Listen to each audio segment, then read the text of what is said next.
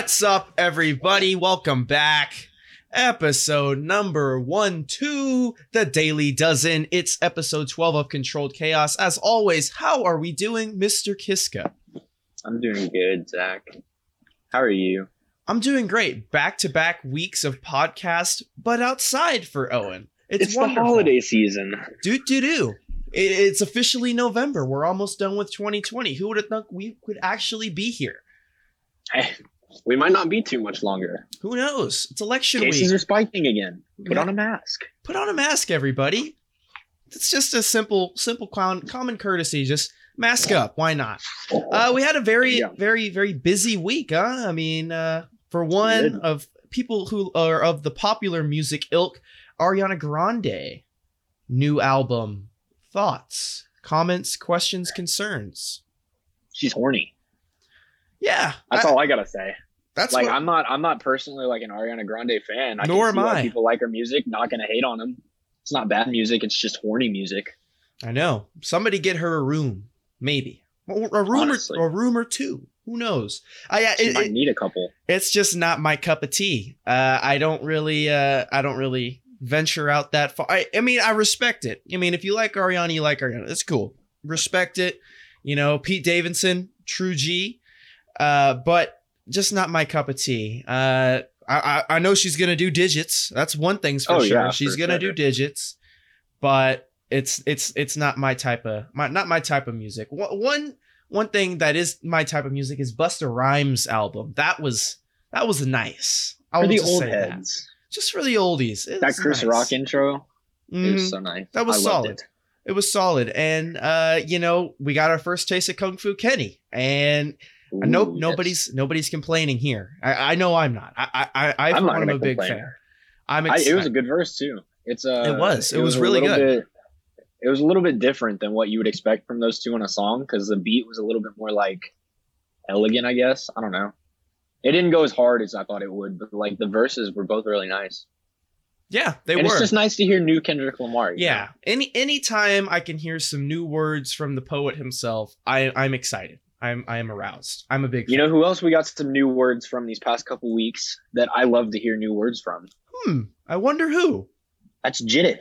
Jidithan. J J I D. Jidithan with the freestyle. You love to see it. A Uh, couple of them. a This couple with of uh, Kaytranada. which is you know always welcome always Yeah. welcome in this in this house we listen to the jidithan and we live we listen to K- kung fu kenny in this house and Yeah. it was solid. Uh youtube soundcloud pull up. It was good. I liked it. I thought it was really good. Uh and then we had a, we had a little freddie gibbs single too. I mean it was like like i said it wasn't really a big week outside of the ariana drop but we had some small releases a Yeah, little there bit were of, some features, some singles sprinkled in. yeah a little bit of feet yeah I mean, yeah, I mean, I, I can live with a week where I get a, a Kendrick Lamar feature. That's a good Yeah. week for me. That's a net You had like a like a Detroit like cipher almost with uh Freddie Gibbs and uh Big Sean. I think Hit Boy produced it too. So that was that was pretty cool. To doing see. it for the Motor City. Why not? Yeah. Um, just just uh, I I'm just gonna skew off, but I just I was I gotta talk about Boy Pablo. I I don't think we talked about it, but Boy Pablo dropped Wachito Rico, uh, an album. And that's what it is. It's it's an album. I it's slowly peeking up the list for me, man. Uh, I I I know we get to what we've been listening to at towards the end of the music segment, but Yeah. I just ha- I, I have to talk Hey, about this, bro. I can't Like, I can't stop you. it is You it is like your chest. uh dude like i've been listening to this song i've been listening to this album dead ass for the past four or five days just in repeat it's been so good Yep. it's 13 tracks 41 minutes and my favorite song is uh Wachito Rico, the name of the album, is there a song? It is just such a lightheady beat. It's actually going to be the intro music. So you did listen to about 15 seconds of it earlier, and you might find it on Dot Chaos Radio, which is updated every week. Just a friendly reminder 15 fresh tracks, 15 from me, 15 from Owen, makes 30, always updated on Apple Music and Spotify. You can find that Quick on math. our Twitter at Controlled Chaos Pod. Shameless plug. But Yeah. uh, yeah, I, I don't know if you if you have any had anything that's touched you like that album has touched me, but uh, it, it was just good. I mean, There, they uh, last I think it was Tuesday. We got a Deontay Hitchcock drop the deluxe version of his album. It was kind of an interesting way to drop the deluxe. I think it was a smart way to do it because usually, you know, with deluxe albums, you just put all the songs at the end. But he actually like restructured the album, like Oh, changed that's the order of songs, mixed them into the middle. So like there were like six or seven new songs, but like you really had to listen to the whole album to figure out which ones they were, and it kind of created like a different flow for the album that I thought was cool too. That's so really uh, interesting. I would I would check that out. I I loved the original like non deluxe version of this album, and you know there w- there wasn't anything on the deluxe version that turned me away from it. I like it just as much as I did the original. yeah, If you if you haven't listened to the song "Growing Up, Mother God," that's a ooh that's a banger. is it is it And by banger, I mean it makes you get in your feelings, Oh, but it's heat. but in a good way. It Good is. feels. It is Good feels. It is good feels. It makes you happy. We're always welcome to be in the fields here on Controlled Chaos. Never turning a blind eye to the fields. Uh, but yeah, I like I said, we, we talked about it. It was a slow week, but it was a fast Yeah. week in the same aspect. I mean, Had a had a Denzel feature on the Snot album, exactly. And and that uh, once again, always welcome. You like hearing Yeah. his words. I like hearing Oh, their yeah. words. It's great. The one, the one like weird drop this week that I want to talk about just real quick before we move on was uh, Benee dropping a song with Flo Milli and Lily Allen. What a mixture. Let me tell you, Benee with Flo Milli, How it was was weird. how was that? It was weird. On the I love Benee. I love Benee. I love her voice. And I love the vibe that you get from her songs. And I don't know. I have nothing against Flo Milli, but just having her scream Flo Milli shit, it just kind of messed with the whole song. I don't know. Is it kind of like to the same effect of Sheck West just screaming "bitch" um, whenever? Like he a, might a little bit. yeah. like Sheck might not have an actual verse on the song, but he could just be in the background, bitch, and then you're like, okay, Sheck's there. I know. I mean, kind of like yeah, a homing feeling. You. Like, yeah, yeah. you know, it's it's like it's there, but it's not there, but it's Yeah. still there at the same time. So yeah, I, 2 I'm, worlds colliding. Yeah. I don't know. in the words of SpongeBob, when worlds I didn't dislike it. I, I didn't dislike it. I it was okay. Weird. I, I think it's fine to be weird. Being weird is perfectly fine.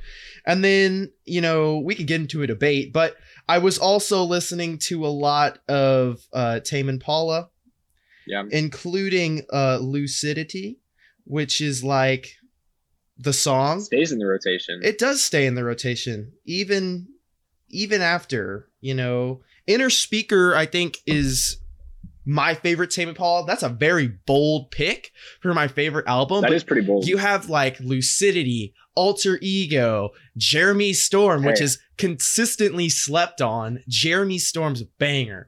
Uh, Let's but- just say I'm kind of a basic bitch. Currents is my favorite. and I don't know. I don't think you can go wrong with your favorite Tame Impala album. Let me just say, let me just say, "Let It Happen" is one of my favorite songs ever. Oh man, there's so Like it's in my it's in my top ten. there's so many good songs on all the al even the even the even Lost in You even the new album. Yeah, dude. even like Slow Rush had some good. Yeah, good like. Lost It was a little bit forgettable, but Lost in Yesterday is a great song. Posthumous Forgiveness. and then we even we even talked about the the borderline Blood Orange remix that we had, and that was even good. I think the best thing about Tame Impala is that it's so open to like remixes and stuff. Like Oh yeah, for sure. it's such a, a fluid type of song, which is very interesting, very unique. And you know, a lot of people just oh, Tame Impala is so mainstream, whatever. But like, um, it's good Shut up. music. Shout out Kevin. Stop Parker. gatekeeping. Exactly. Like that's good stuff. I mean, There's a reason it's mainstream. Uh, yeah. I mean, there's a reason. Is it true off of the Slow Rush? I mean. I think we'll eventually have to like do something where we're, we're gonna come up with like our top ten Tame Impala songs, and I don't even know how I would start to phrase my top ten because it'd be so crazy. But Yeah. look for that in the future on Controlled Chaos. Veering a little bit off topic, but just Oh, yeah. know Tame Impala consistently in our minds. But and then one more drop from last week before we move on to Deportes. Deportes. And I have to say, it might have been the best thing that nobody heard about dropping this past week. And that is Meghan Trainor Christmas album. Oh wow, sneaky drop. Gee, I, I didn't even think you were gonna say that. I thought you were gonna talk about the Zach Fox single. No, I was I was I was just completely fucking with everyone. Oh wow, that's that's a that's a I was even caught off guard by that. Meghan Trainor Christmas album. Get hype. you you don't like it? No, You I, like Megan I thought you were talking about Zach Fox. No, I'm here for it. I mean, we got Michael Bublé on Christmas tunes. Why not Meghan Trainor? I Hey, I'm kind of just shocked right now. she's all about that bass. no treble. Owen from left field on your Monday afternoon. At a boy.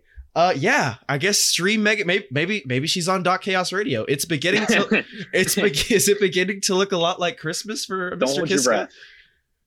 Don't hold your breath. I'm not. I, I I'm just kind of shocked. Wow. Okay, Meghan Trainor Christmas album. Put it on the playlist, ladies and gents. All right. Yeah. I think we have to now, honestly. I didn't want to, but I think we have to now. Oh, it's a necessity now. Uh, That's crazy. Big ups, Meghan Trainor. Congrats on the Christmas album. Give it a listen for your fuck. Let us get some eggnog and listen to Meghan Trainor. Let's la la go. la la. La la la la. All right. Well, that, that's a way to cap off the music segment. Well, you know, maybe it wasn't a slow week because you know why we got freaking Meghan Trainor Christmas album. Get hype. Yep. Get hype. But uh, let's also get hype. I'm just gonna start off. We have a lot of stuff to cover in the college football, but I'd be There's remiss, only one thing to cover first. and that's the Coastal Carolina Chanticleers who cannot lose a football Shut game. up. We're not talking about the Chants yet. We should. They can get a spot later. No. We're talking Who about are we talking about? we're talking about Samuel Ehlinger. We're Oh, big- talking big about Sammy. Joseph Ossai. We're talking about the fact that Oklahoma State had a door open to the playoff. All they had to do was win out in the Big 12 where every team has two losses. And you know what they did? They Eh. got their season spoiled at home by the Longhorn. LA. Hook 'em. How how you feel about Joseph Ossai? And you, I oh mean, man, if you're if you're if you follow me on Snapchat, yeah, if you follow man, him on Snap or Twitter, he was he was having a time with I, pro- Joseph I proposed to Joseph Ossai on two different forms of social media on Saturday, Doubled. and I'm not ashamed to admit it. he didn't a, answer me, but you know what? he didn't say no. Hey, no means yes? Question mark? Question mark? Just kidding. Just Ooh. kidding. Uh, but yeah, it was a good game. I don't know. I'm not gonna get into it. I uh, I yeah, the Big 12 is the Big 12, Yeah. and And uh, big ups Joshua Moore for going all four quarters without a catch and then catching the touchdown that won us the game in overtime. there you go. There he showed go. up at the right time. Sam Ehlinger is he is he hopping up Heisman boards now? Owen. Ooh, see, you know, Sam Ehlinger didn't even have a great game until, you know, the fourth quarter and overtime because as we've been over before, Sam Ehlinger does not enjoy losing. Mm-mm. He just simply doesn't feel like it sometimes. And so he decides to win instead. And that's what he did on Saturday. He had like, I, I it was ugly to watch the game the first like three quarters. He was like 11 of 25, 12 of 28 for like 100 yards. But you know what he did? He managed the ball. He didn't turn it over. And by the end of the game, he had himself a nice three touchdown game with no picks. Even when he's off his game, he's on his game. Yeah. Let's just say that. when he does it, it's sneaky for him. It's sneaky. I'm not gonna lie. That was a good game. I was expecting a little bit more from Mike Gundy, but who knows? Who knows? And we we talked about it. I mean, the SEC we see it on a more wide scale, but the Big 12 just they they even on Yeah. a even during a regular season they're they're just cannibalizing each other because they're They've all opened the door too. yeah they've opened the, we, we talked about how we thought it was going to be the SEC that cannibalized themselves, and they've completely opened the door for either Clemson and Notre Dame to make the playoff, or Alabama and Georgia to make the playoff. or Arizona State University, who has their first game this Saturday at 9 a.m. against USC live from the Coliseum in Los Angeles. But we, we'll isn't get USC isn't USC in the top twenty five? They are in the top 25, but not for long because Jayden Daniels. ranked victory would be nice. oh, Yeah. it's going to be great. Herm Herm's ready. Uh, but we'll talk about that in a bit. But like you said, ACC, SEC, we looked at it. I mean, you could see it, it really depends on this Notre Dame Clemson game because you it think, really does. you think about it. this it is the this is the game of the year. exactly uh, from this point to now. This is the game of the year. So for you, this is a top five matchup. You have a team in Notre Dame who has stumbled. Don't get me wrong. That Louisville game was very, Oh, very, yeah. very ugly. But They had a couple trap games already this the year. past two weeks, they've looked good enough. Is it enough to beat Clemson? Time will tell. But they, I- they were given a gift.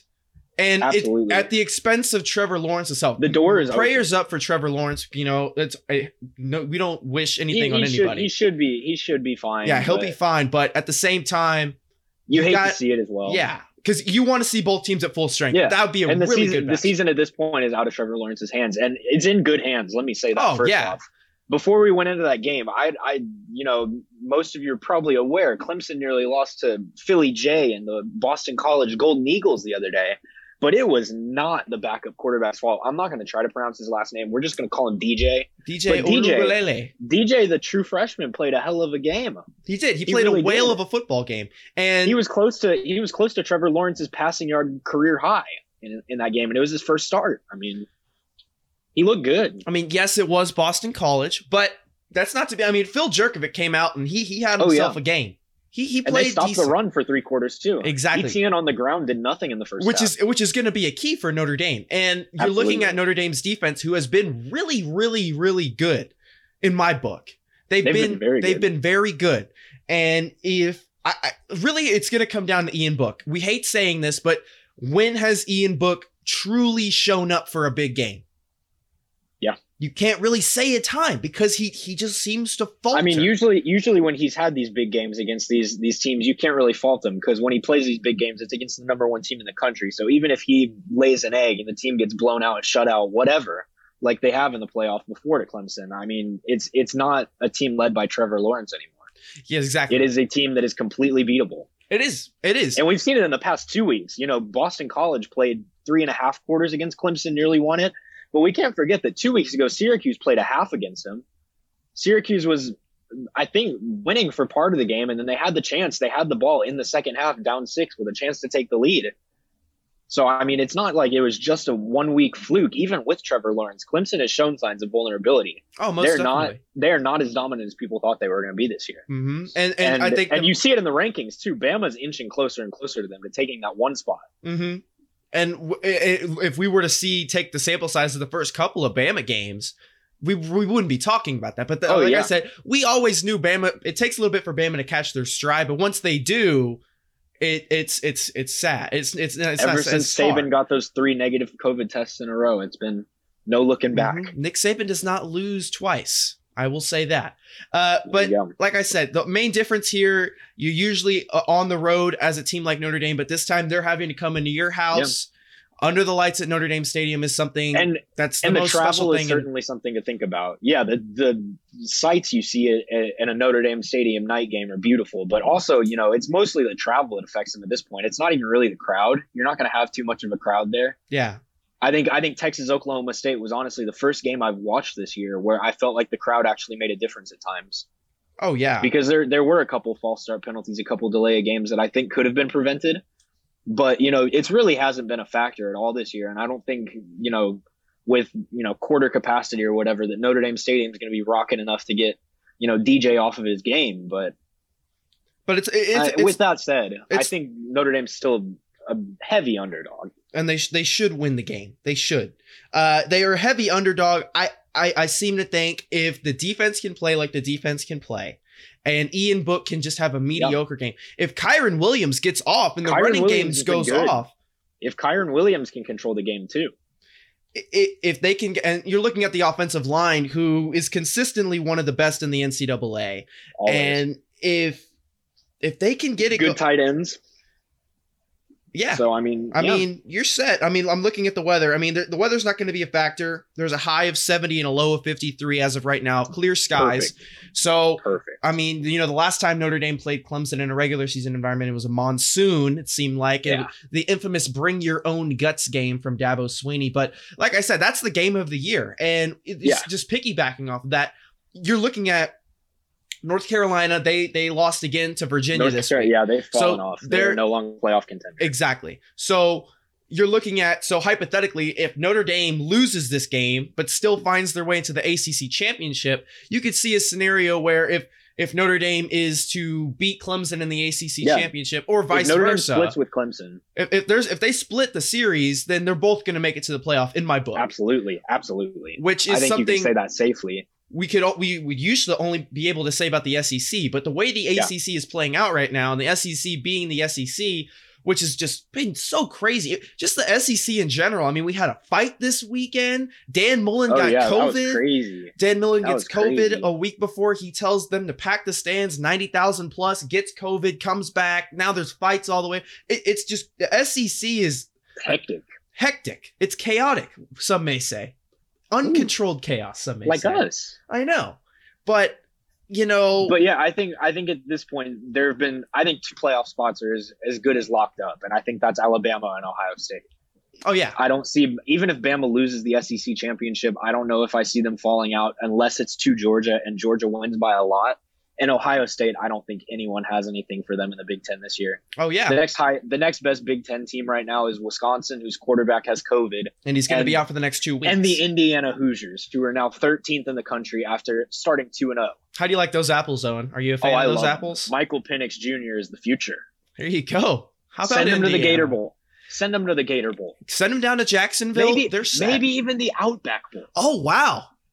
Are you are you are you team coconut shrimp or team bloomin' onion in that case? Ooh, I, I, I I'm a sucker It's for some tough. bloomin' onion. I'm not gonna lie. yeah, I'm a yeah, sucker for some agree with you. bloomin' I onion. have to agree. Those go dummy. I don't know. Uh, but yeah, from from what I can tell, that team is is looking so. I mean, you, you, big momentum victory after beating Penn Absolutely. State. I mean, they're they're just carrying the momentum and they're going, they're going, they're going. You know, a team. and Rutgers isn't a team to mess with either. Oh, you yeah. saw, you saw how good they are. That lateral play, man. That was one of the greatest called back Oh, that plays. was that was the craziest Uh, play that I've was- ever seen I- in a football game. I, I got the ESPN push notification like, all right, let me watch this. And I was like, Dude, oh, when number seventy, when number seventy-one launches the ball over Yeah, his head, dude. that shit had me crying. that's some and then it and then it fucking worked. yeah, that's some shit that you do at like uh, elementary school basketball court. You know, you're Absolutely. you're out at recess. You're like, oh, time's ticking down. Let me just granny shot it from half court, and then that's exactly like that was exactly what he was thinking. That, that shit was so funny, man. That was the and it was funniest it thing. was inches away from inches. I mean, there was one forward pass that ruined it, but it was inches away from being a legal score. And if I, as an Indiana fan, they were up like twenty at that point, I would not even care. I would Mhm. I would be laughing my ass off if they scored there. Yeah, because I mean, realistically, that play is going to win the ESPY for play of the year in my book. Oh, if, if it's good. So if you're Rutgers, you're not going to win any trophies anytime soon. Let's be Yeah. real. You're not. You're like the laughing stock of the Big Ten. Let's just be real. And maybe not anymore. Not You don't know. anymore. I mean, Schiano's turning it around. who They- who would have beat Michigan? that? Hey, they beat a Michigan State team in Week One, who just went on the road and beat Michigan. Which So- is, uh, you kind of feel for Jim Harbaugh, man. This is his. This Yeah. was his year. He was going to come in, and it's already and over. now it's over because they can't beat their rivals.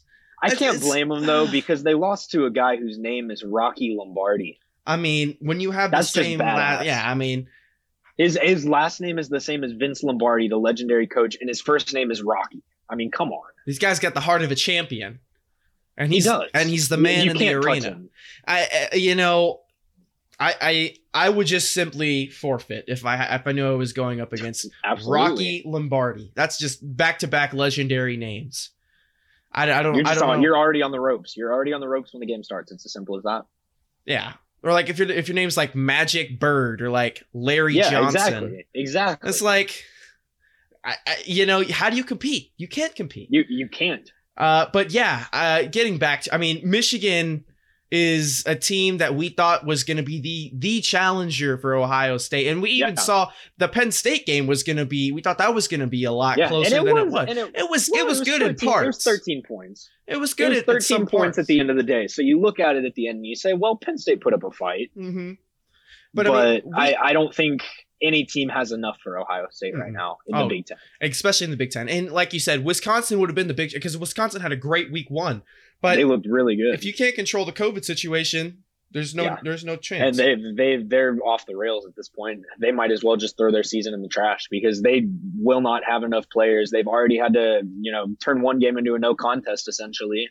They've Yeah. got you know twenty plus people with active cases in the program. It's just not their not their year. Mhm. They're already eliminated themselves.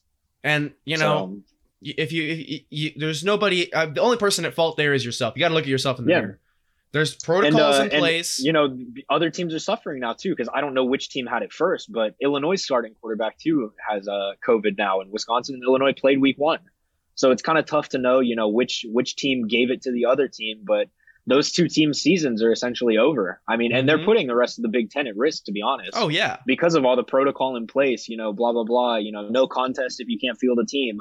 You know, they have the strictest regulations of the Power Five conferences, and um, you know, if you have um, like a sixth of the league already after two weeks, basically shut down, you know, you, how how is the rest of the league feeling? Seeing it, it Oh. has to be alarming. yeah it, most definitely like just imagine it if wisconsin was to play ohio yeah that would have been a great matchup week one but we're looking at ohio state the really Yeah. only true cfp contender in the big ten if that would have affected them you know ryan day and justin fields are not i mean justin fields was you know going, he was pushing for them to have a season. If, if it would have been shut down, I mean, of course, that's a Yeah. really shitty hypothetical, but at the same time, like that, that It could have happened. it could have happened. It would have been really sad. But uh, you know, and I don't know, man. I don't know because we're, we're finally. I mean, we're back to officially back to normal schedule wise this Saturday. With of course, we've hyped it up for about a month, man. I don't know. ASU, Arizona State University against the University of Spoiled Children live from the Los Angeles Memorial Coliseum. Hey. Oh yeah, no love lost between Talk us and the Trojans. I, I I simply think that if Jayden Daniels goes out there and shows people what he's shown Herm Edwards in camp, as well as Frank Darby, as well as the many other weapons ASU has, they have a very, very, very good chance to beat USC. Is And Daniels a true sophomore? he's a true sophomore, True and sophomore? I I I don't know, man. I'm very, very excited. I mean, I could very well be wrong. Hey, and we could lose the game, but. I'm rooting I. I'm thinking that the Pac 12, just like all the other, having to start your season out inter Yeah. conference is going to cannibalize you. So we're looking at teams Yeah. like Oregon. Oregon might, Oregon's a, always prone to lose a conference game. Yeah. And we'll just see how the chips fall because even if Oregon goes undefeated this year and Clemson and Notre Dame are both one loss teams, they still might not find their way in. Exactly. Because I And mean, that's it just really how the goes- cookie's gonna it- crumble it- this year. It comes down to body of work, man. It really Yeah. does. So I, this is going to be If, the most Georgia, if Georgia's a one loss team and they beat Bama in the SEC championship game, then what? I mean, we're we're obviously looking into this way too early, Mhm. and all these teams still have difficult games so far. And a sleeper pick. You know what I realized this past week? Texas A&M is sitting at number seven in the country right Very now nice. with one loss, and their hardest game the rest of the year is Auburn. Exactly. They the door is wide open. It for is A&M wide open. And if A and M is a one loss team with their only loss to Bama, maybe maybe we see the Aggies sneak in. Who knows? Who knows? And that would Get be excited. so that would be so big for Jimbo Fisher, man. Oh, it would. It would be Uh, absolutely huge. You know, that team like I said, we're looking really far into the future. Yeah, we are. But we are. if you can hy- hypothesize Texas A&M winning out, they may not Yeah. get into the, the college football playoff, which, you know, is a very true because their road they're to they're the in New Year's Six though. Yeah, they're at the mm-hmm. Cotton Bowl or they're at they're at the Peach Bowl. They're at a they're at a big bowl Oh, and it, for it'd be really big. So And I would say, I would say at this point, there are probably eight to ten teams that are that are still in the running for the playoff, and they're one of them for sure. exactly because So I mean, there's there's a, there's a path to the playoff for them, and you know, as much as you hate to say it, there might be a, a, a way for a group of five team to work their way in. I mean, I, maybe with I'm- Cincinnati. yeah, with Cincinnati. As much as I they're, want to they're talk, the best. They're the best group of five team I have seen since the undefeated, you know, undisputed national champion UCF team. oh yeah, the Golden. They're the best group of five team we've seen since then. hmm And a close second would be my number 15. Or everybody take a deep breath for your number 15 ranked. it 15. up for them. 15. One five. They're the And you got and 15th you got the best team in the Thundering Herd nation. right behind them. I Yeah. don't know why we chose to be Sean's fans instead of Thundering Herd fans. We can give some love to both of them, honestly. But we're giving a lot of love to the Chants, man. oh, I, of course. I mean, they put up a 50 burger against Georgia State, 51 to nothing, Beautiful. Pitching a shutout. I mean, this team is a team possessed. They have yet to lose a game, and they're just slowly but surely winning my heart over, man. I, I don't know what to say. It's the teal. Hey, you got you It's got, the you teal got the for Liberty me. Flames entering now too. yeah, I mean, Freeze and the Liberty Flames. He hasn't made any any phone calls yet in in his office, so he's still the coach there. I mean, by a thread, by a thread. I mean, he's he's working on it, but I mean, we'll see. Both. I mean, especially Cincinnati, man. Cincy is. Oh yeah, since he's dangerous. they they have they like I said they have the best shot to make the college football playoff, but it's like really is one of the hardest years to to to imagine a group of five team in there. It- I I would at the beginning of the year we uh, we didn't didn't know if we were gonna have Big Ten football. We did not know if we were gonna have Pac-12 football. Yeah. In that case, I would have thought a Cincy team could get in, but in the current state that we're in, I think Yeah. the committee is going to prioritize a six and one Pac-12 team or a, a second place ACC or SEC team over a, a a Cincy team in my in my book. But I Yeah. don't know. Yeah, and, and I mean that could be a hot take because you know, in my eyes at least, I do see an undefeated Cincy team beating a one-loss Oregon team in the eyes of the playoff committee. But you know, like like you said, there's absolutely no way to understand what's going to happen here because it really will come down to those committee members and what they see, and you know just how the chips fall the rest of the year. Oh. But oh. you know, it, it's it's way too early. That's it, it that's is. the that's the bottom line. But if you notice, we're already talking because we're we, we can finally see a path to the future. You know, Absolutely. For, for the longest time, it was like, oh, are we gonna get to the playoff? How are there gonna be all yeah. these bowls? How are we gonna do this, this, this, and yeah. this? But now we're getting to the weekend that we've circled on our calendars. All Power Five Absolutely. teams are going to be in action, and we have meaningful football. We have our late night Pac 12 football back. We have all these oh, yeah. wonderful late kickoffs back. So it's going to be good. I- am looking forward to it. Uh, oh, yeah, for sure. Sneaky New Year's six pick, Coastal Carolina, because I'm feeling Dude, it. I would love to see it. I would love to see it. Give me the shots in the Fiesta or Peach Bowl, and I, I'm excited. I just simple I as that. So. I'm excited. Or I, I, don't even know what the highest bowl for the Sun Belt is. Is it like the the Dollar General Bowl or probably like the Idaho Potato Bowl? Oh yeah, that's on one. the blue turf with the teal unis. I mean, Ooh, who says no? That would be. Can we just have that happen? Yeah, can we just make that happen? That's what I'm rooting for. Yeah. I'm rooting for Coastal yeah, Carolina on a blue field. On a blue field with some potatoes in play. Oh my god, that would be sexy. Oh, that'd be amazing. That, that, that that's what we're looking forward to. So committee. That would make me. That would make me fail. No, not November. Oh, that yeah. That. I'll just say that. Just just a slight. It, it would be a failure, but yeah, committee out there. I mean, let us know. Let us know what we got to do to get the shots on the blue turf because I'm all here for it. So yeah, man, it's gonna be interesting. Uh, forks up, let's go. Jayden Daniels, second year. Forks up, Frank Darby, let's go. Forks up. I'm excited. I'm excited. Uh, but you know, we'll move on to Sunday, and it was a eh, day. I mean, no scorigami pain. Uh, see it. But we saw the Steelers stay undefeated, man, and we did. Like, we, and how long is it gonna last? How long is it gonna last? Because the we, Ravens were their competition.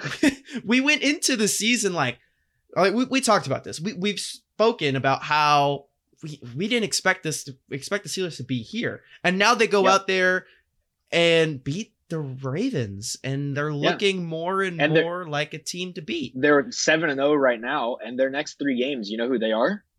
Who are the Cowboys? Hmm. We'll get hmm. into that later. The Bengals, who you know, despite beating the Titans this week, uh, they're still a two-win team, and then the Jaguars, who may or may not have Gardner Minshew.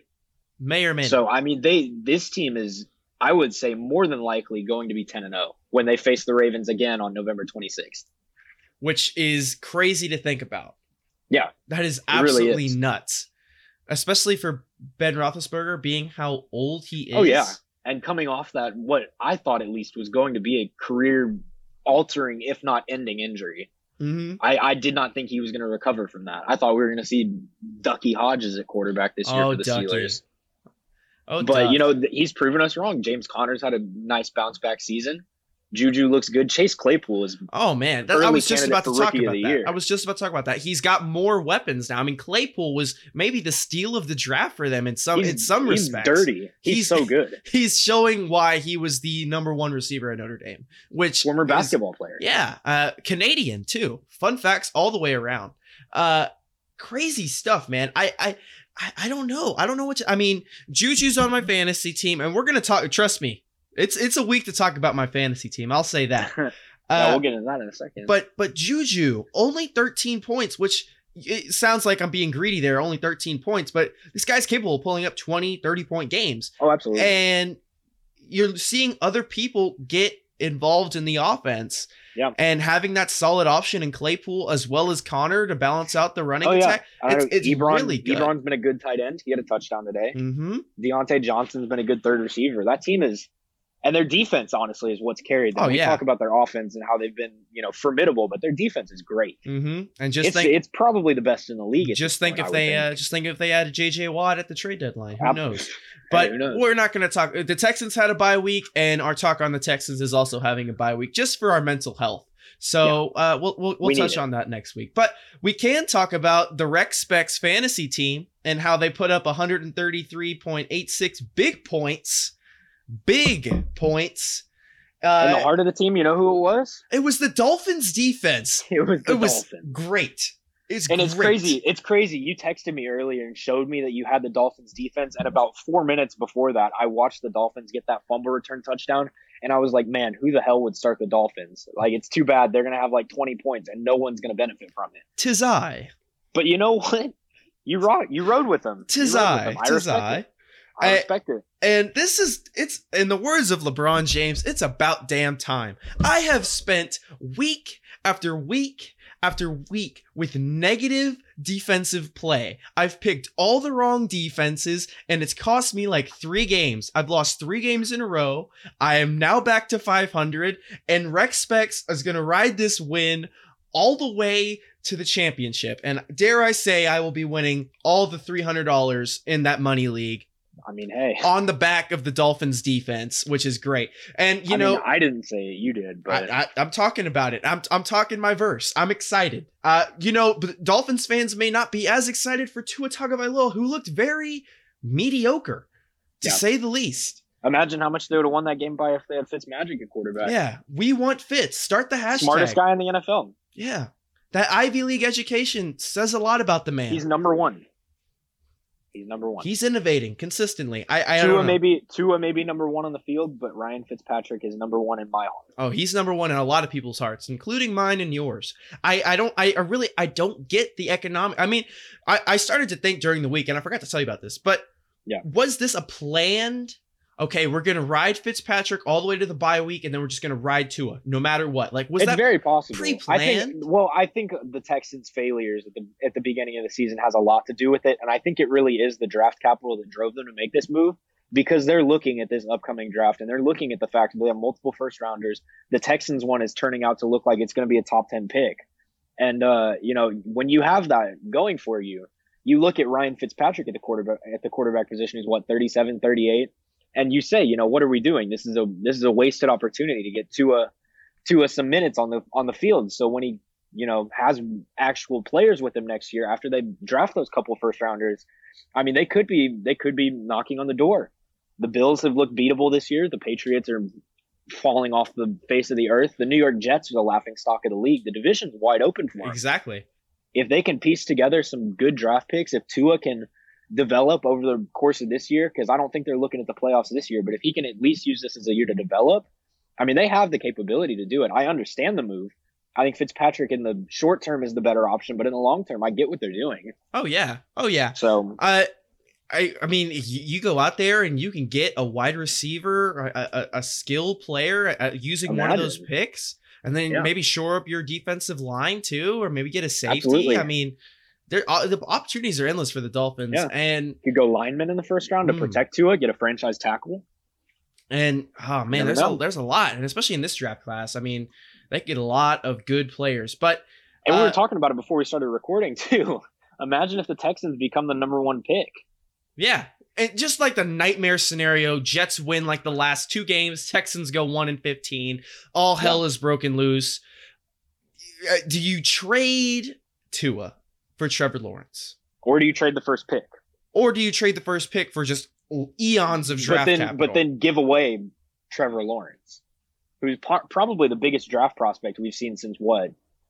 Maybe Baker, yeah. Maybe I- I- maybe Burrow. I feel like he has know. the same hype going into it as like a Sam Bradford. And I don't want to Yeah. say his career is going to end up like Sam Bradford, but we went into that draft knowing exactly who the number one pick was given. It Oh, was yeah, Sam for Bradford. So Yeah. while his career maybe did not pan out, I, I'm feeling like Trevor Lawrence is just like that. It, it, it- I don't know. Uh, Maybe I'm wrong, but I, I get I get big Sam Bradford vibes. I don't know why, I but can see it. uh, yeah. If, if you're the Dolphins and like let's hypothetically you have the you have the one and the eight pick because y'all suck because Tua's Yeah. not good or he's not ready. I, if if I'm the GM of the Dolphins, I'm trading Tua. I'm do I'm pulling a Josh Rosen. I'm trading Tua and I'm getting Trevor Lawrence. And I can see it. I I, I don't know who wants Tua Tagovailoa, but he's there. I'm sure there would be takers. Oh yeah, I'm sure there would be. but God, that that'd be screwing him. Imagine over, if he goes. man. Imagine if he goes in the division of the Patriots. Oh If wow. they if they abort the Cam Newton experiment on a one year deal, Oh yeah, they are because that I hasn't mean, worked. We we can. I mean, that's a good with the Patriots segue because Cam Newton literally fumbled the bag. Uh, he fumbled the this game away today against the Bills. Uh, and it's just uh, they they were literally Cam. in field goal range to go to overtime, and got a little greedy. I guess they I- came in from behind, punched the ball out. I feel bad for Cam, man. I really do. Uh, it's it's I don't know. I yeah, it- that is a wow. I, I I didn't even expect you to say that team name, but that makes so much sense It, now. it does make a lot of sense. that Doesn't it? makes so much sense. I, I, it came. I got it right off the dome. I'm gonna be honest. Straight off the rip, in the words sense. of the baby. Gosh, I Tua mean, that's, that's a that's a dream scenario Oh, for the man. Patriots, I'm sure. And I don't think the Texans are going to be the number one pick or the Dolphins. Oh but yeah, but could you imagine interdivision Trevor Lawrence and Tua? I mean, we might even get that, That with the Jets, amazing. with the Jets and the yeah, Dolphins. we could. We very well could. But interdivision, Tua and Trevor Lawrence, would I That's would be I would be excited. That that would be electric chair. Call me on. I'm on death row because put me in the electric chair for that one. That that that And would I'd be. say that's. I'd say right now that's pretty likely to be honest. I think the Jets are. I, on the way to the number one Mhm. pick. I don't think anyone's challenging them for it. it's really just going to come up to whether Trevor Lawrence wants to stay one more year or not. Is he going to Yeah. pull an Eli Manning and, and say, "I, I know wanna play with NFL. them"? I know NFL executives are saying right now it looks like he's going to go to the draft either way. But man, this Jets team is the worst team since the 0 and 16 Lions. Yeah, like a decade ago. They're god awful. Capital B bad. It is sad to Yeah. watch. Uh, but you know, dude, I, I'm still kind of buzzing over two to the Patriots, man. That that'd be fun. I, right? Gosh, okay. But let's get back on track. We could talk about an MVP, maybe not of the NFL, but of the XFL variety. Uh, Hey. On Thursday Night Football, we got a little bit of MVPJ Walker. I know we're all pumped for MVPJ Walker getting snaps. Uh, kind of XFL player to get to get playing time in the NFL. yeah, it was really good to watch. I mean, you know, he was lighting it up with the Roughnecks. I mean, let's be real, the Yeah, Roughnecks He's electric. are the only XFL champion in, in my book. Let's just we'll, we'll just call it that because they didn't Yeah. lose a game. We're on, Yeah. on a UCF type beat. Uh, UCF type beat. Uh, same expense. I mean, sad to be at the expense of Teddy Bridgewater, who just cannot catch a break. I mean, that was they were playing really dirty. Those Falcons players were really dirty, man. Sticking your leg out, trying to Yeah, trip him, and then a late was, that was hit. pretty bad. Uh, I, I'm not a fan of that. But I think there was only one play this week that was dirtier. What, what, what was it on? We'll get it. we'll get into it in a second. You want to finish your thought? Yeah, I'll finish my thought. I'm thinking, I, while MVP Jay Walker maybe did not catch the dub, uh, I was excited to see him, and I'm excited Oh, to see sprinkles of. I mean, even uh, I mean, from the Alliance of American Football, Garrett Gilbert got uh, Hey. he backup for one Ben DiNucci. The uh, Ooh. And that, oh man, that's Sunday night. I don't even. game We're not going to talk yeah, about. let- game. just not talk the about it. Cowboys suck. We're going to save you all the time. Yes, uh, their offense. And I, and to DiNucci's credit, yes, he didn't play that well, but their offensive line cannot do anything right now. The, There's no protection. shambles. So part of me is sad for Mike McCarthy, but part of me is also sad for Doug Pederson and the Eagles because how are you not just running up and down the field against them? And they really weren't. I mean, they they had they had they won by what two scores, and one of those scores was that fumble return by uh by McLeod. I mean, what the hell was that call? yeah. Oh yeah. I, I know they I know they backed it up on Twitter after said you know nobody had clear possession before he picked it up, but come on, that ball was in the pile for like four seconds. yeah. I mean, there's no way that were we playing rugby? Come on. yeah. Yeah. But and then and then the intentional safety at the end by the Cowboys too. So you can basically take those two points off the board. But we did. I mean- we, you like seeing Greg the Leg Zuerlein with the onside punt. That Oh, was yeah. that was interesting. I- Electric. I- if not one thing, I mean, we got the onside kick against the Falcons, and then we the He's the onside best player on the. Cowboys. Legatron, man. He's the best player on the. He had a 59 yarder too in the game. Yeah. The, the duo of Greg Zuerlein and Johnny Hekker from the late ages of the St. Louis Rams will live Man, on forever. Beautiful. Johnny Hekker's the MVP of the Rams in my book, but we can we can we'll, we'll move on. But I can Yeah. get in. Johnny he- Johnny wanna, Hekker does it for the brand. I want to move on to the dirtiest play of the week, and I just have to say, I think it probably was connected to college football because it is Georgia Florida week. Florida and Georgia play each other this Saturday. Big Florida, college Georgia football line. implications. But Javon Wims, What, are you doing, hell? young man? he saw Chauncey Gardner Johnson and he had flashbacks to college. He said, You know, I'm on the field. I'm playing for Georgia again. That's the Florida DB. And he just walks up to him. He yanks the chain and then he punches the hell out of him. I mean, is he playing NFL Street? I don't know. Is I, he, he, just stood there. And Gardner Gardner Johnson just stood there. I mean, what the hell? yeah, top 10 dumbest things to do. Punching somebody with a helmet on. That was so confusing. And he did it twice. He literally did it twice. He punched him and then he punched him again after Gardner Johnson turned and looked at him. And the Saints defense just absolutely ambushed him. Oh, yeah. But That was crazy. And you know, uh, flashback, uh, just at least Andre Johnson was smart enough to take Cortland Finnegan's Yeah, right? off. And you're Right? punching a guy that has literal protection against getting hit in the head. Yeah, It's kind of and I I don't see Javon Wims playing anytime soon. yeah, no, no, no. I think there's going to be some suspensions dished out there. yeah, and even then, so I think I think he he is the definition of a pine rider from now on. I think. Yeah, and he's he's not he's not been the greatest player this year Mm-mm. either. So. I, I- I mean, maybe I understand it if you're like DeAndre Hopkins. yeah, but he's, he's you're a, like- he's a 26 year old wide receiver with five catches this year. Yeah, like know your lane and maybe punch him internally, but not physically, because that was one of these stupid. That's gonna be on the not top ten for weeks to come. Oh yeah, not not smart at all. that's that's all I can say. Uh, and then how about the Bears? Uh, yeah, I don't know. I, they're such a meh team. yeah, they know. almost they're they're the best. What are they? Five and two.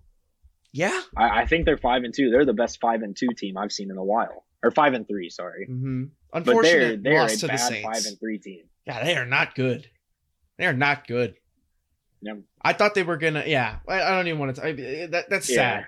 That's you know then the the late time the you know the closing time. You always say they're gonna miss the field goal. I I there's two teams now that are just it's sad to watch, and it's the the Falcons, of course, but oh, it's the Chargers. They're in another league. It's the Yeah. Chargers, man. Yeah, Justin Herbert looks like an elite quarterback. he's Early, so good. way, way, way too early review of last year's draft. I got so Justin good. Herbert eons better than Tua. Yes, we He's only rookie have of the year right now. a one game sample size of Tua Tagovailoa, but Justin Herbert has backed up every single comp. He has looked really good, but the Chargers just can't seem to win a football game. He has these yeah, and it's not glimpses where he looks like he's been playing for like 10 years. Yeah, and he's done it without Austin Ekeler. Exactly. Just imagine Ekeler's when Ekeler's back. And they're setting them they're setting themselves up for a great draft. I could see them easily going out and getting a wide receiver and then that that Ooh. that tandem is going to be absolutely Ja'Marr nuts. Chase. Oh man, could you imagine? Could you imagine Chase Be nice. the Chase Herbert connection? That'd be crazy. They'd be lighting up SoFi Stadium for years to come. Let me just say Oh, yeah. that. But and then the Falcons, yes, they did they did win on Thursday night, but They're the they're laughing they- stocks. Yeah, they they find new ways to lose every week. They're the It's as best simple that. worst team, and they just know Yeah. how to lose. Some Yeah. teams know how to win; they know how to lose. Uh, but even then, I'm another another guy, Joey Burrow. How about him Hey. against the Titans? How do you feel, Mike Vrabel? Uh, Derrick who? I mean, I I won't say that. Derrick Henry had a good game. Yeah, he but did. But It, it was the hey the Cincinnati Bengals. Giovanni Bernard had a couple scores. They didn't even have Mixon, did they? uh, I don't think so. I don't think they had him. So I mean, big ups to the Bengals, I guess. Oh yeah, And that kind of segment segues in. We saw a little bit of it in that game, but oh, Jesus, the wind across the NFL this weekend. oh my gosh, it that was. became the story of these games. The Yeah. Vikings Packers game, and uh, the other one that was really bad was the Raiders Browns. Oh my god! Yeah, I mean we're kicking we're kicking footballs at a 45 degree angle. It- they Just so they could whip they really around. were. It was it was It was very insane. remin I mean, I don't know if you remember, but like when you play Madden, they had like the gauntlet on Yeah, Mad- yeah. Madden, and like one of the boss levels was like wind, like the windiest it could be, be like Yeah. 120 mile, like hurricane force winds, and you'd have to try to kick a field goal. That's that's the type beat that I got from this week. It It was- was, it was insane. absolutely insane. The wind was howling, man, Yeah, howling, craziness. yeah, it really was. Um, but And then maybe one more game to touch on before we move on is the the 49ers Seahawks because on one side of things you had the the Seahawks go back to winning form. Russ looks like the MVP again. DK Metcalf is nuts. oh my gosh, But the injury bug for the 49ers. Jimmy G went down again. Tevin Coleman went down again. And now the new one, George Kittle, goes down. which is not good if you're a Niners fan. no, that's suboptimal. I mean, you've already had a, a lackluster season to begin with, but to lose Kittle is is that's that's detrimental. That's It really detrimental.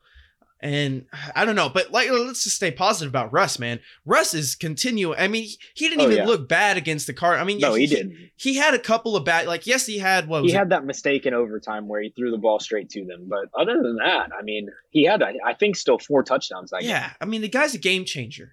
So he's on when he's on. I mean, like I said, we we could talk about the NFC West. I mean, there's possibility for all five of those teams to make the playoffs. I mean, maybe Yeah. not. Maybe I, I don't know, but there, there's a possibility, man. There is. I mean, that, that's I, I They're all good. I talked about this on my radio show for the campus, uh, our bottom of the sixth thing. I was like, why is it that the NFC East is getting Sunday night football. I, I understand they predetermined it before the Oh yeah, starts. no, I. But- I we're watching two and four and one, two and five, all these dud these dud teams. Yeah.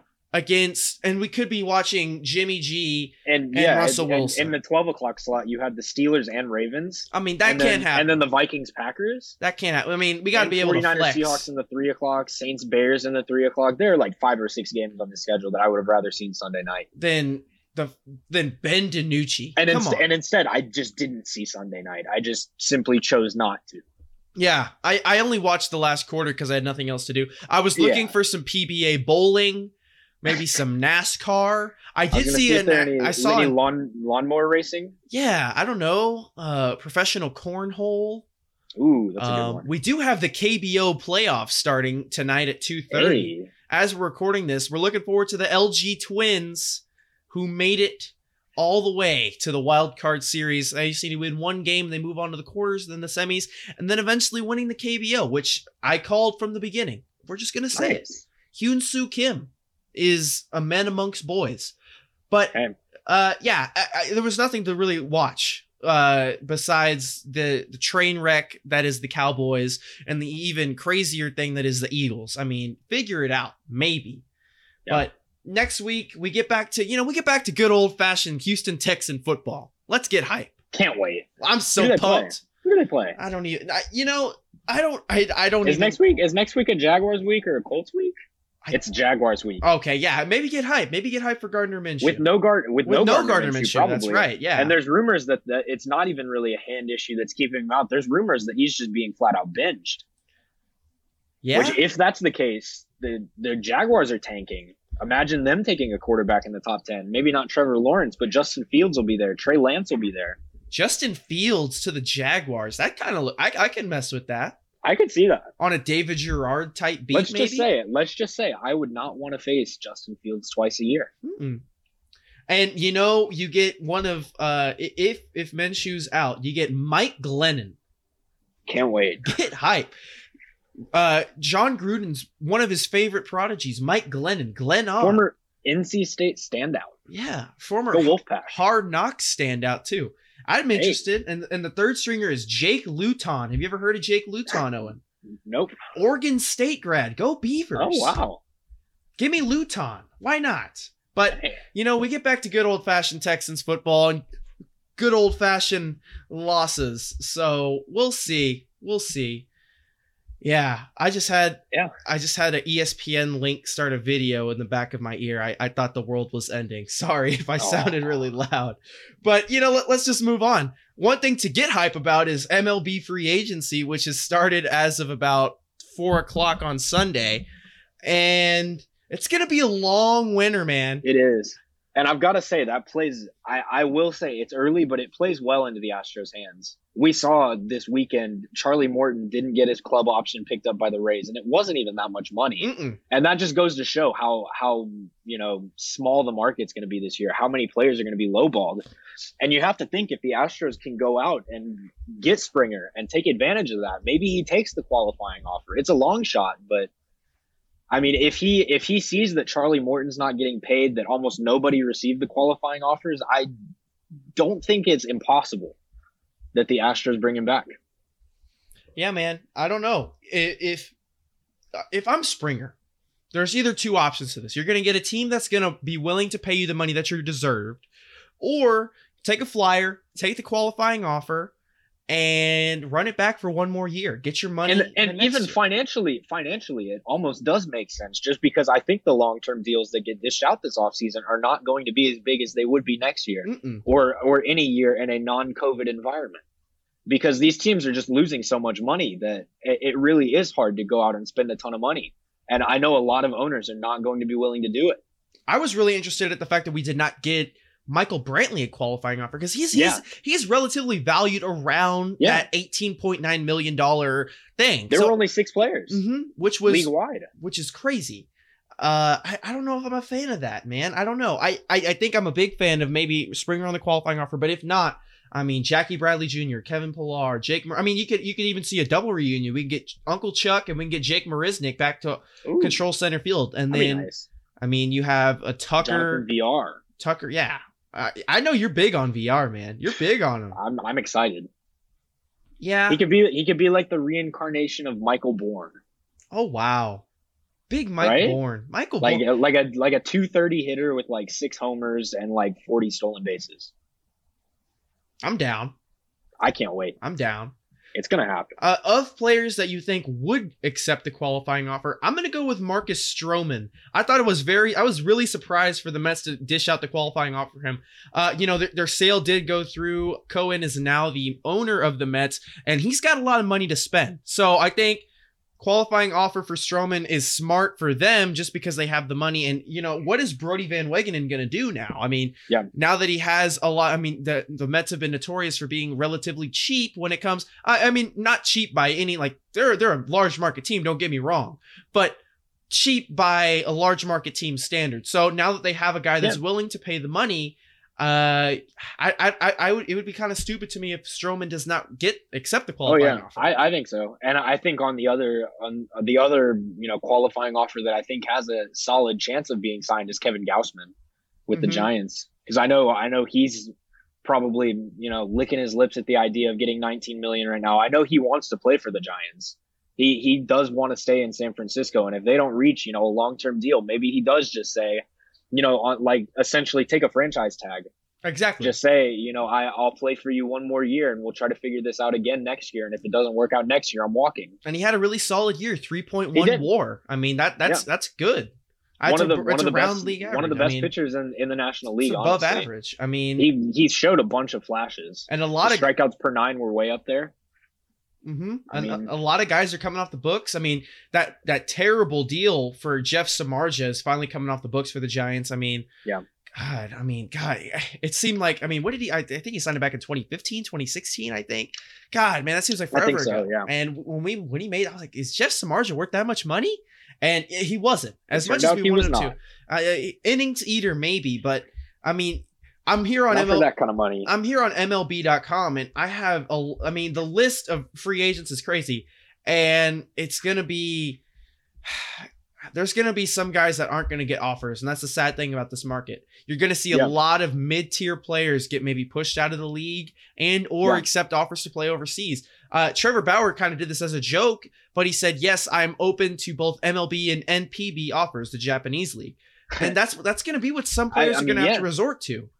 I and I think I think it's just another sign of uh, an impending potential strike next year. Oh, yeah. I know the C- the CBA is up in 2021. I know a lot there's of the gonna be a veterans are already strike. pissed off. I think there will be a strike. I don't I don't know if there will be a 2021 season. which is really sad to think about. Yeah, But it is, but I, I genuinely think the state of next season is in jeopardy with the combination of you know COVID hitting, teams losing money, veterans already weren't getting paid what they deserved. You know, teams are taking advantage of these young talents and you know milking their their minimum contracts for as long as they can. And I, I think it will all culminate in what we could see as a long period without baseball. which is really sad to think about. But I, I'm all here for it because uh, if you get down, I mean, the casual fan doesn't talk about this, but if, if you're a fan like us and you're able to dig down deep and see just how inhumane it is, Yeah. in, in, in, in- inhumane sounds like a really deep word, but we're not by, kidding. by I the time these by the time these players are getting out of arbitration and they're 29 or 30 uh, and you know they're eligible to sign these long-term deals it is only the superstars who are getting paid exactly. when you see when you see a 29 or 30 year old that's middle of the pack maybe an innings eater as a pitcher or a five or six lineup slot as a hitter you know they're just not getting the money they deserve Mm-mm. it's as simple as that And it's the sad, it's the sad state of the game. yeah And George Springer's because lucky. teams teams would rather yeah teams would rather just take a 22 or 23 year old out of their farm system and pay them the minimum exactly. to you know just take a take a chance at it Uh huh. And you know, we even see it by and large with the Springer thing. And everybody, Astros fans out there, the only reason you are winning is because you have homegrown talent. Yeah. And the fact that Jeff Luhnow and co held this talent back. Remember when Carlos Correa came up? It was after the Super 2 deadline, so they could get Uh-huh. an extra year of Carlos Correa. Same thing with Bregman. Yeah. Well, they signed Bregman to a long term extension early. Yeah, true. But at the same time, they're still they were still but yeah, I manipulating mean, the rules. yeah, it's still it's still a manipulation there, and, that's that's the other thing. You take these players when they're early in in their years. I mean, who is it? Luis Robert signed like a fifty million dollar deal. Do you think in three years he's going to be worth fifty million dollars on like six or seven years? No. He's going to be He's worth stuck. a lot more. six And years, fifty million. And in five stuck. years, and he's making eight million dollars. I mean, he genuinely has the potential to be a superstar within the next couple seasons. Mm-hmm. And that's just that's just the one who immediately popped into my head And because they signed him to that before he had even touched the field in the MLB. And even you could even get more. I mean, Rhys Hoskins, uh, uh, that, that as like early or ones that have been more recent, but it goes all the way back. Astros fans from the dark days remember by a, na- a guy by the name of Jon Singleton, Jon who was the next big thing. He was going to be our first baseman before Yuli Gurriel was even a thought. Jon Singleton was going to be a guy that would hit 40 to 50 home runs a year, just drive in runs. And we called him up and we offered, we actually offered Springer the same deal buy out their arbitration years. Here, have a 50, 60 million dollar contract, blah, blah, blah. You're signed until this date. Springer did not accept the deal and he was going to be hitting free agency or he's currently a free agent. Singleton signed the deal and he was out of the league by 2016, 2017. Yeah. So that's just how it works sometimes, man. And, you know, Jon Singleton to this day is still on the Astros books. Yeah, he is. And that's the crazy thing. But I think I think through next year maybe. I know Yeah. he is this year, like for for a couple million, but I think it might be next year too. exactly. I'm not entirely sure. Yep. Which is a crazy thing, but that's just one of the bad things about the MLB. I mean, we could even get deeper into it. I mean, there's there's the constant state of minor leaguers that are just not getting paid minimum wage.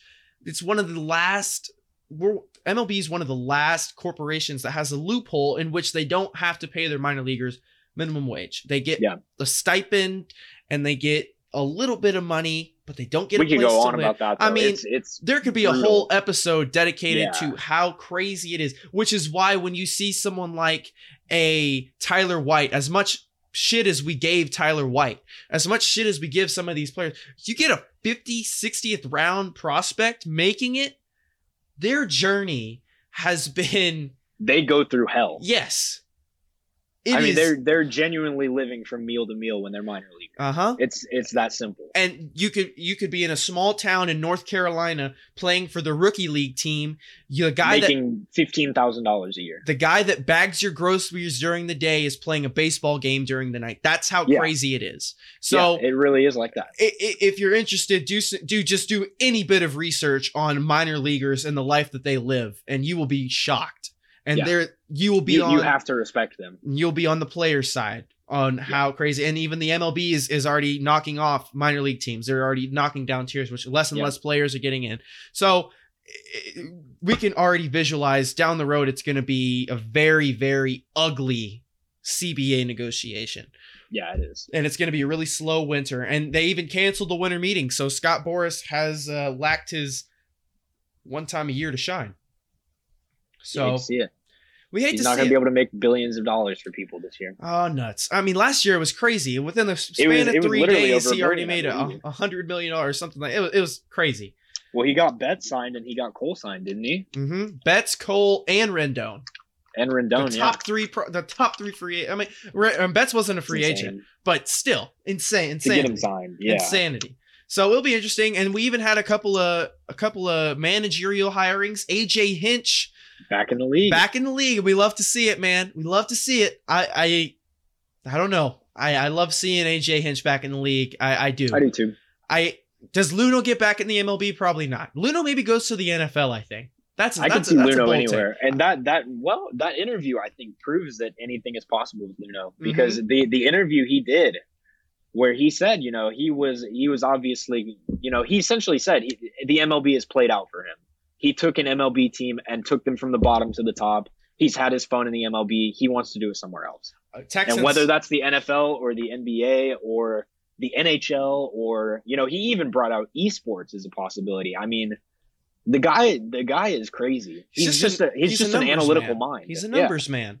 I if if you're Cal McNair, you got to be listening right now. In in I, my book, I would be. in my book. I absolutely would be excited for that. So I I don't know, man. I but even this though, eh, how about this? Tony La Russa. Okay, Dusty Baker last year, and now you got Tony Tony La Russa out of retirement. That's crazy, man. 76 years old. old oldie over here. That's going to be Yeah. A, a White Sox team. Dare I might say that's one of the most young teams in the MLB. And you Yeah. get Tony. I, I don't know. That's a, such a weird dynamic. I, It really is a there weird was there was a lot of there was a lot of backlash for the hiring of La Russa, but it'll be interesting to see because I, I really expected Hinch to go to the yeah, Sox. I, I mean same here, same here. But AL Central is going to look a little different. I mean, you got Tito, Hinch, Laru, and and then even and we could bring this Rocco up, Baldelli. Rocco Baldelli, and then Mike Matheny, the guy that took over for La Russa, is coaching the Royals. So that's another interdivision ordeal. there you go. That's going to be interesting. I don't know. We're already looking forward to March. We're just excited to be maybe, maybe, maybe, maybe in March we'll be able to uh open up a, a, a pack of peanuts and enjoy a baseball game from the comfort Hey. of a ballpark. But maybe I'm getting too uh too uh, jealous. That's there. optimistic. Yeah, it's too optimistic. optimistic. Uh, but last couple of things to touch on. We'll, we'll even jump to the NBA. Uh, it's about in another um, second time I said it. It's about damn time to after about three three hundred years, the Rockets have a coach, and his name is Stephen Silas, and I'm excited. Yeah. There you go. I mean, I you were you were talking about it on Twitter. I know you took a lot of shit for it, but you said, you know, it was a minor dub for for the Rockets to to hire him, and I think honestly the reason that you and I both kind of thought that when the hire was immediately made was because Sam Cassell was an option, Mhm. at least in our minds, and and I don't think the Rockets ever you know took that seriously or took it as seriously as a lot of fans would have liked to see it, but. You know, Stephen Silas is a great option. He Oh, yeah. transformed that Mavericks offense. Oh yeah, I mean, And- he really did. He has experience working with Luka, who is the closest I've seen to James Harden since James Harden became James Harden. I mean, they they play so similarly, and I, I think it's going to be interesting to see what Silas does to the Rockets offense. yeah. Uh, I I got a lot of I so I posted minor dub, and a lot of people thought that oh you wanted Van Gundy. I was like no, Silas is a great option. Don't get I I Silas was on my board. I might not have talked about him, but you know I, I like Cassell. You know I, I like I, I wanted the hometown option. Yeah, as it's a, as a. Houston option, but yeah, but I'm fine with Silas. I, my main issue with it is okay, you have Stephen Silas, now go get a big. And you're going to have a hectic offseason. How are you getting a big? Do you try to re sign Isaiah Hartenstein? I mean, that sounds crazy, but he, he fits the mold. Joe Chi, Isaiah Hartenstein, the guys that Daryl Morey drafted. I don't know. I mean, we I would love Miles Turner, but is That that, feasible? great. Is that I don't feasible? I don't know if that's feasible, Uh, but I don't know. I mean, I mean, we'll see how it falls. We I don't think Tyson Chandler is going to be starting at the five for us next year. Yeah, That, ta- that's pretty safe to say. I was talking to Owen. I was like, okay, we're gonna unbox 2K21, and it's gonna have Tyson Chandler starting at the five for us. Like, you know, you know, I, I'm not looking forward to that. No, Uh, you we'll, know, we'll pick somebody up. I would think. give me, give me Gary Clark, Miles, or even Mo Bamba. Hey, I'm down for some Mo Bamba. I don't know, and not the song, the player. He's not Shaq that West is from shabby. Houston. Sheck Wes, you know, the New York guy, but the Houston, well, the Houston connection. who- yeah, I mean, Jack Boys connection. he's a Jack boy, you know. yeah. And maybe that opens Travis Scott back up. And, you know, there was a leak actually of the, the Rockets City Edition uniform, and it was baby blue. And it was just the bottom, Ooh. not the jersey, just the bottom. Yeah. And I can't help to think that we're seeing an ode to the Steve Francis era Rockets jerseys. That would be, be. I'd be down for that. I don't know.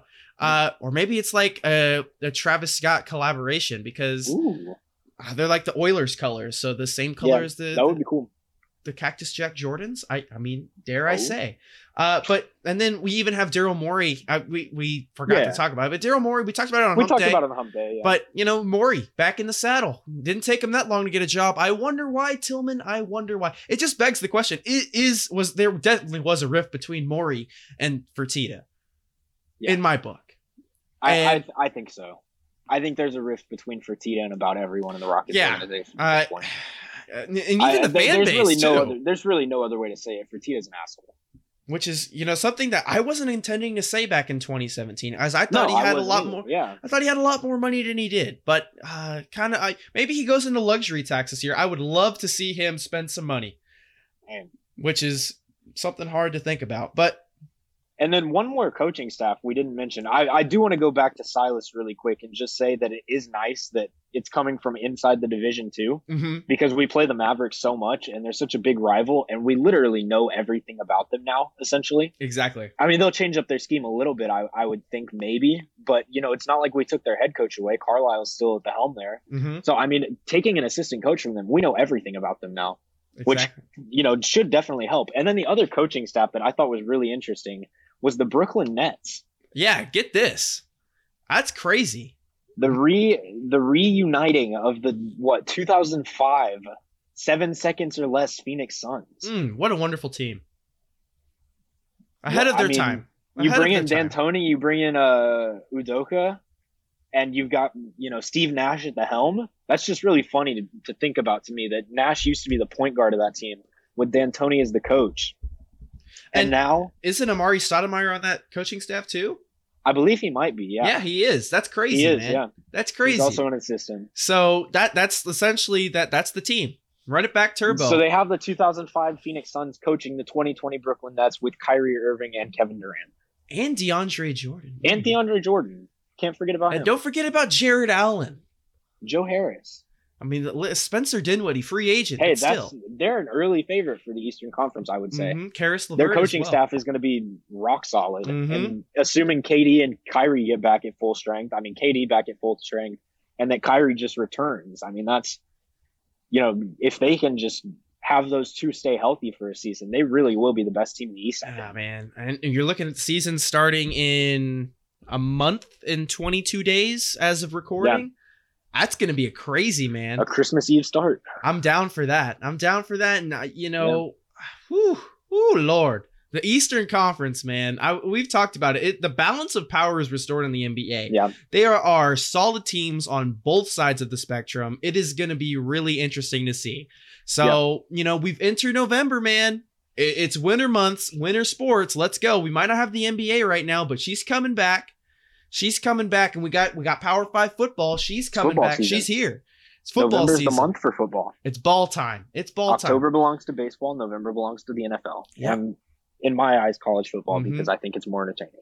Just wish we could have some uh, Texas Texas A&M action on the on the football field, but that that's making me sad. we're putting that on our wish list. We thank y'all so much for tuning in to Controlled Chaos. As always, it means a lot to us. Make sure you follow us on our socials at Wooly Zach and at Owen Kiska with two eyes on Twitter. Uh, and of course, at Controlled Chaos Pod. Uh, make sure you're listening to Dot Chaos Radio. 30 fresh tracks updated every week. Apple Music and Spotify. Find that on our Twitter page at Controlled Chaos Pod. Uh, Hump Day can always be found on my Instagram page at Wooly Zach. And you know, just really thank y'all so much. We made it through a dozen. We've made it through 12 Shipley's Donuts episodes. Uh yeah, shout out Shipley's, man. We miss you. Uh so Absolutely. as always, thank y'all so much for tuning in. Yeah. Y'all have a wonderful week and we will see you next week. Stay sportsy. Have a good one. Go out and vote. Peace. Você